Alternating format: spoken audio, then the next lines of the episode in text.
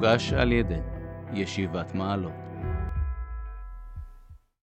הגמרא בעשרת ברכות מדברת על הפסוקים, דף י', מדברת על הפסוקים בתהילים על ברכי נפשי את השם. חמש פעמים נאמר בתהילים, אנחנו מכירים את הפרק ברכי נפשי את השם, שמתחיל בברכי נפשי ומסיים, אבל לפני כן מופיע חמש פעמים הביטוי הזה, ברכי נפשי את השם. אומרת הגמרא, הגמרא לפני כן מסבירה בכמה דברים, אומרת הגמרא בשם רבי בן לוי, אני חמישה ברכי נפשי כנגד מי המרן דוד, לא המרן אלא כנגד הקדוש ברוך הוא וכנגד הנשמה. מה הקדוש ברוך הוא מלא, מלא כל העולם, אף נשמה מלאה את כל הגוף. מה הקדוש ברוך הוא רואה ואינו נראה, אף נשמה רואה ואינה נראית. מה הקדוש ברוך הוא זן את העולם כולו, אף נשמה זן את העולם כולו. את הגוף, סליחה, את הגוף כולו. מה הקדוש ברוך הוא טהור, אף נשמה טהורה. מה הקדוש ברוך הוא יושב בחדרי חדרים, אף נשמה יושבת בחדרי חדרים. יבוא מי שיש בו חמישה דברים הללו, וישבח למי שיש בו חמישה דברים הללו. אז כשמזכיר את הביטוי הזה חמש, חמש פעמים נאמר ברכי נפשי, וכבר גם המפרשים אומרים שזה כנגד הנשמה, אבל לא סתם נאמרו חמש פעמים עם כל הביטויים האלה, אלא יש באמת חמישה חלקים גם לנשמה, יש נפש, רוח, נשמה, חיה, יחידה, יש חמישה חלקים, לכן חמש פעמים נאמר ברכי נפשי את השם. אחת הגימטריות היותר מרגשות, לפחות אותי, ריגשה, גימטריה מדהימה, שבאמת כמה פעמים עשיתי עוד פעם, יכולים לראות שזה באמת ככה, באמת גימטריה מדהימה, וזה שברכי נפשי את השם, זה גימטריה מדויקת של נפש, רוח, נשמה, חיה, יחידה. אומר את זה האדמו"ר מקומרנה, לא, לא אני המצאתי את זה, האדמו"ר מקומרנה אומר את זה בתהילים, יש לו פירוש ביאור בן ביתי על תהילים, ו, ושם הוא אומר, מביא, שחמי, ברכי נפשי את השם, גימטריה מדויקת של נפש, רוח, נשמה, חיה, יחידה. וכמה הגימטריה? אחר כך תעשו את החשבון. הגימטריה זה אלף תשעים ותשע. שניהם בדיוק אלף תשעים ותשע. מה המשמעות של המספר הזה? אז לא יודע, בטח יגידו בעלי רמז, יגידו דברים, אני לא מצוי בחלק הזה או כך של הרמז בתורה, אבל סתם דבר פשוט, מה שידוע לנו, חז"ל אומרים שמי שיש לו 200 זוז, אז הוא לא, אסור לו לקחת צדקה. 200 זוז, לא, אסור לו לקבל צדקה, הוא לא נקרא עני. יש לו 199, אפשר לתת לו גם אלפי זוזים, בבת אחת אפשר לתת לו. 199. צדקה זה בגימטריה 199.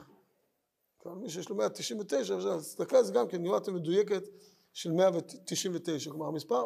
מה הרעיון? שם זה יותר פשוט להבין את זה. שאז הוא יכול לקבל, להשלים. 99 זה ביטוי של רצון להשלים, שאו-טו-טו אתה מגיע למספר המלא, 99, 99 אחוז. ככה אתה בהשתוקקות, בשאיפה למילוי. הצדקה זה בגימטריה 199, שאז הוא יכול לקבל צדקה להשלים, ואז יכול לקבל אלפי אלפים, כל מה שהוא שואף, כל מה שהוא רוצה, השתוקק.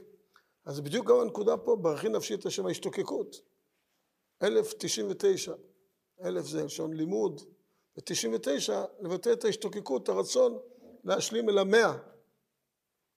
ברכי נפשי את השם, את ההשתוקקות. זה ככה, כל כך שוטף, אני חושב שזה כמעט באמת מיוחדת במינה. שזה דברים, שזה ממש, רבים אומרים את זה בלי קשר לגימטריה, בלי ששמו לב שיש חמש פעמים ברכי נפשי, כן, את חמש חלקי, חלקי הנפש, ברכי נפשי את השם. וגם זה רמוז בגמרא. על כל פנים הגמרא אה, מבטאת את הנקודה הזאת שהנשמה היא בעצם חלק אלוקה ממעל. היא, יש לה ביטוי אלוקי, היא ממלאה את הכל, את כל הגוף, היא זנה את הגוף, היא לא נראית, היא טהורה, אלוקיי, נשמה שנתת בי טהורה היא, לעולם היא טהורה, אי אפשר לטמא אותה. יושבת בחדרי חדרים, עמוק עמוק ככה בפנים, בתוך תוכי האדם. זו הנשמה. וחשבתי, רצון, סליחה, לדבר על לחיות קצת עם הנשמה. לחיות, לחיות בחוויה של נשמה, לזכור מדי פעם שיש לנו נשמה, ולכוון את החיים עם ההבנה שיש לנו נשמה. מה המשמעות של זה שיש לנו נשמה? ואיך אנחנו מתרגמים את זה ל, ל, לדרך חיים, למשהו שאנחנו חיים אותו בצורה יומיומית. לתת נוכחות לקדוש ברוך הוא ולנשמתנו בחיים שלנו. כשראיתי את הגמרא הזאת פעם, לפני שנים, חשבתי על משל, ככה, שקצת ידגים את העניין. משל, למה הדבר דומה? תארו לעצמכם שמישהו מביא לאיזה שבט פרימיטיבי שלא מכיר מה זה חשמל. שמעתי שבהודו יש עוד מקומות כאלה שאפילו פנים השלג, יש כאלה שהגיעו משם, שאנשים עוד ככה, עוד חלקם במערות, ש, שממש אין להם, אין להם חשמל. פלאפונים בטח יש להם, אבל חשמל אין להם. כן, אין חשמל. תארו לעצמכם שמישהו מביא להם מכונת כביסה. משהו מצוין, אפשר לכבס, לנקות, וואו, אבל אין להם חשמל. הם לא יודעים, מביאים מכונה, עשה להם את זה שם במרכז השבט, במרכז הכפר, מה הם יעשו עם זה? מה הם יעשו עם המכונה? הם לא יודעים, הם לא יודעים מה זה, רואים איזה מכונה, רואים כל מיני דברים, כפתורים, עניינים, לא יודעים מה זה, מה הם יעשו עם זה? צריך כל אחד, את הדימון הפרוע שלו, יחשוב מה, אם ישתמשו בזה כשולחן טיפולים, לחתל את התינוקות שלהם, או יתאפסו על זה כדי להוריד משהו מלמעלה, כמו סולם, או כל אחד יחשוב, ידמיין, מה הם יעשו עם זה? המנוע למשל, הוא סתם מפריע, הוא בדרך כלל מלוכלך, יש אולי גריז קצת על המנוע. אז את המנוע, אם יצליחו, אז יפרקו אותו ויזרקו אותו על החתולים, אני יודע, זה, אין להם מה לעשות עם המנוע. זה סתם דבר שמפריע. ו... ובעצם לא ידעו. אז המשל הזה, שאדם שלא יודע שיש חשמל, מה הוא עושה עם מכונה, זה אדם שלא יודע מה זה נשמה, מה עושה עם הגוף. זה בדיוק זן את כל הגוף, זה בדיוק כמו חשמל. זן את כל הגוף, זה מה שממלא את הגוף, זה נותן לו את האנרגיות, זה מה שנותן לו את הכוח, מפעיל אותו. זה מה שמפעיל הנשמה. תראו לעצמכם אדם שלא יודע שיש לו נשמה. הוא חי, סתם חיים, שורד את החיים, אין מטרה, אין שום דבר, אין, אין שום כיוון, סתם, זה יצור, כך וכך קילוגרם בשר מסתובב בעולם. אז גם על האדם הזה, אני מתאר לעצמי שיש דברים שיפריעו לו, למשל, זה שצריך להגיד אמת, זה שצריך להיות ישר, זה שיש מצפון, זה, זה, זה משהו שהוא מפריע לו. זה כמו, הוא לא יודע שיש נשמה, אז הדברים האלה זה כמו השבט שמתייחס למנוע, כי זה משהו מפריע. זה משהו שצריך לזרוק אותו, להשליך אותו, זה דבר שרק מפריע לחיים. תן לחיות, אי אפשר להיות ישר, אם אתה לא מרמה בחיים, שמעתם פעם ביטויים כאלה? אני שמעתי הרבה. אי אפשר בלי לרמות, אין דבר כזה, אתה לא תצליח לחיות בלי שאתה מרמה, אין היום אפשרות להסתדר בלי זה. בלי כל מיני דברים, גם בכל מיני צורות כאלה ואחרות אי אפשר להיות ישר. אין, אין מצב להיות ישר, אז אתה תהיה ישר, זה כמה סיפרו לי, אני יודע, באוניברסיטה להעתיק במבחנים וכדומה, כולם, אתה לא תעתיק, אתה תישאר אחורנית, אין דבר כזה. אז חייבים להעתיק, חייבים לרמות, חייבים לשקר פה ושם, עם מס הכנסה, אין, אין מצב לא לשקר או להגיד האמת. זה דבר שהוא באמת מפריע, המצפון הזה שצריך להגיד לנו זה מפריע, זה כמו המנוע של המכונה, שהוא סתם מקלקל את, ה, את היופי כך, כל כך מעוצבת, יפה, מבפנים פתאום יש פה איזה משהו מלוכלך עם גריז, אז, אז, אז, אז זה בדיוק הנקודה. כשלא מבינים שיש נשמה, זה חיים אחרים לגמרי. וכשמבינים שיש נשמה, אז כל דבר באדם, כל כוח, כל אנרגיה, כל איבר, כל אה, מציאות, מקבל משמעות אחרת לגמרי, משמעות אה, עליונה, זה חלק ממטרה, חלק מ, משאיפה גדולה של העולם, יש נשמה, יש ריבונו, דומה לקדוש ברוך הוא, זה ממלא את העולם, זה נותן את השאיפות, זה, זה, זה, זה הדבר, זה הדבר שאותו אנחנו חיים. זו ההסתכלות שלנו על המציאות. וכשמבינים שזה הדבר העיקרי, הוא מניע את הכל. אבל עכשיו צריך באמת לחשוב מה זה אומר, ואיך זה נותן לי מבט על המציאות. חשבתי רק דוגמה, רבי עקיבא. רבי עקיבא, רבי מאיר, גם כן, היו קשרים אחד עם השני. שניהם אנחנו מוצאים ככה דמיון בהסתכלות שלהם. הגמרא מספרת, מסכת מכות, דף כ"ד, וכבר היו רבן גמליאל ורבי אליעזר בן עזריה ורבי יהושע ורבי עקיבא מהלכים בדרך. היו שומעים קול המונה של רומי. התחילו בוכים. התחילו בוכים, התחילו לבכות. תראו, האנשים האלה קושיים, עובדי עבודה זרה, רשעים, תראו איזה כיף להם, איזה, איזה מציאות, ואנחנו, עם ישראל, עמך, השם, אנחנו עמך, בית המקדש צרוב, בית המקדש נחרב, אנחנו דבויים וסחופים, סובלים, והם, כזה כיף להם, התחילו לבכות על המציאות. והיה רבי עקיבא מצחק, אתם יודעים, רבי עקיבא, הרבה, הגמרא בהמשך גם מספרת את הסיפור היותר ידוע, שרבי עקיבא שצחק. רבי עקיבא מצחק.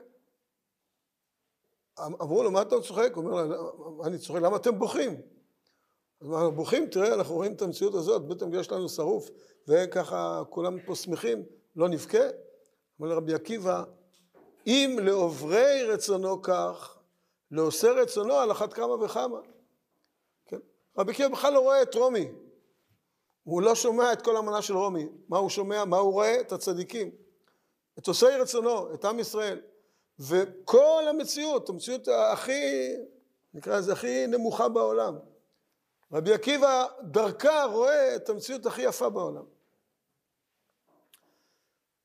ההמשך של הגמרא זה, ראו ששועל יוצא מבית קודשי הקודשים, שוב, הם בוכים, רבי עקיבא צוחק, רבי אומר, הנביא שנתנבא על זה יתקיים בנו, אז גם יתקיים, עוד ישבו נערים ונערות, שחקים בירושלים.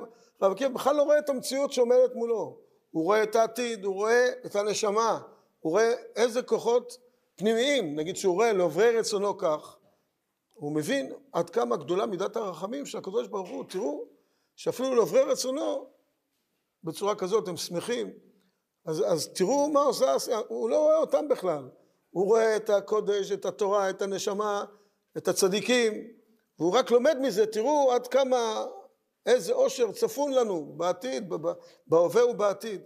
בוודאי ובוודאי איזה אושר צפון לצדיקים לעתיד לבוא. צדיקים יושבים, מטרותיהם בראשוניהם, בראשיהם, נהנים מזיו השכינה. כל איזה עונג שיש לנו בחיים, כל איזה מציאות, שמחה שאנחנו שמחים ונהנים, אז תכפילו את זה עשרת מונים, איזה כיף, איזה תענוג אה, ליהנות מזיו השכינה. זה המבט של רבי עקיבא. הוא לא, בכלל לא רואה את המציאות האהובית מולו, מול העיניים, אלא הוא שולח ישר את המבט אל הנשמה. מה, מה קורה בפנים, מה קורה בנשמה של המציאות, מה קורה בתוכן הפנימי. רבי מאיר היה אותו דבר. רבי מאיר, יש משנה בנגעים, משנה אומרת בנגעים, רבי מאיר הגיע לפרשת נגעים, אז מה כתוב? בנגעי בתים, בסוף פרשת מצורע, בנגעי בתים כתוב, ופינו את הבית, כן, וציווה הכהן, כשנגיע הבית, הכהן מגיע, וציווה הכהן ופינו את הבית, פינו את הבית. למה? אומר רבי מאיר, למה מפנים? אם משום כלי זהב וכסף, אז אפשר להטביל אותם במים והם טהורים, אפשר להטביל אותם, אפשר לתאר את זה, בשמה למה לפנות את הבית? איתמה ונתאר את זה. אלא מדובר על כלי חרס, כלים הכי פשוטים ובזויים. ותראו שהקדוש ברוך הוא חס על ממונם של ישראל, על כלים פשוטים כאלה, קל וחומר על כלי זהב וכסף, על כלים מכובדים. ועם כלים קל וחומר על בני אדם, ואם רשעים, אלה שיש עליהם נגעים, קל וחומר צדיקים. אז רבי מאיר מגיע לפרשת נגעים. בדרך כלל מה השיחות בפרשת מצורע? זה בא לשון הרע, מה כולנו מדברים ככה כשמגיעים לפרשת מצורע?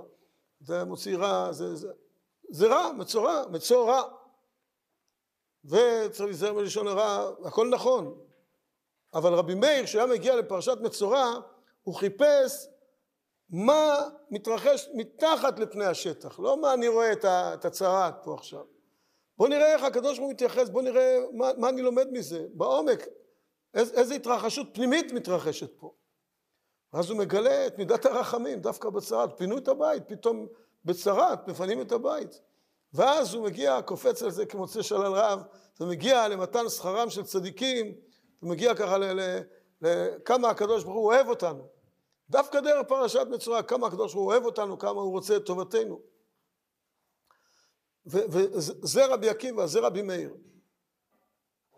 וזה הלימוד הגדול שאנחנו צריכים ככה לקחת אותו, התבוננות מתחת לפני השטח, ולהבין ששם מתרחשים הדברים. עוד ככה דוגמה שנזכרתי בה בעניין, רבי ישראל מסלנט. רבי ישראל מסלנט היה מייסד תנועת המוסר הרבה, עסק בנושא של מוסר. אמרו לרבי ישראל מסלנט שמי שרוצה ללמוד את מידת הזריזות, עסק הרבה על תיקון המידות, מי שרוצה מידת הזריזות, שילך להסתכל בצבא הרוסי, בצבא הצאר ברוסיה, ויראה מה זה מידת הזריזות, ומשם ילמד. שם היו קמים בבוקר מוקדם, לפני הזריחה, בקור, בשלג, עובדים כל היום קשה, רצים, אחר כך עד, עד הלילה הולכים לישון מאוחר, כל היום עובדים, רצים, מתאמנים, זה היה הצבא, ויודעים כמה היה הסדר שם ברוסיה? כמה שנים? 25 שנה. הם מתגייסים. ואדם היה חייל פשוט, חפש, 25 שנים.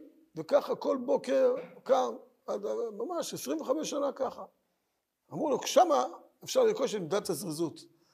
אמר להם רבי ישראל, בצבא רוסיה 25 שנה החייל מתחנך לעצלנות. וואו, מה? אומר, כל בוקר כשמאירים את החייל, תחת לשק שינה, ככה הוא פותח את העיניים ומאירים אותו, מה הוא, חוץ משהוא מקלל את זה שהעיר אותו, מה הוא אומר? אוך, עוד 25 שנה אני אשן כל היום, אני הולך לישון. ככה 25 שנה, כל יום, הוא אומר, עוד כמה שנים אני ישן כל היום. הגיע יום לפני השחרור, מעירים אותו, מה הוא אומר? ממחר אני ישן כל היום. וממחר הוא ישן כל היום. אז אומר רבי ישראל, שם לומדים את מידת העצלנות, לא את מידת ה...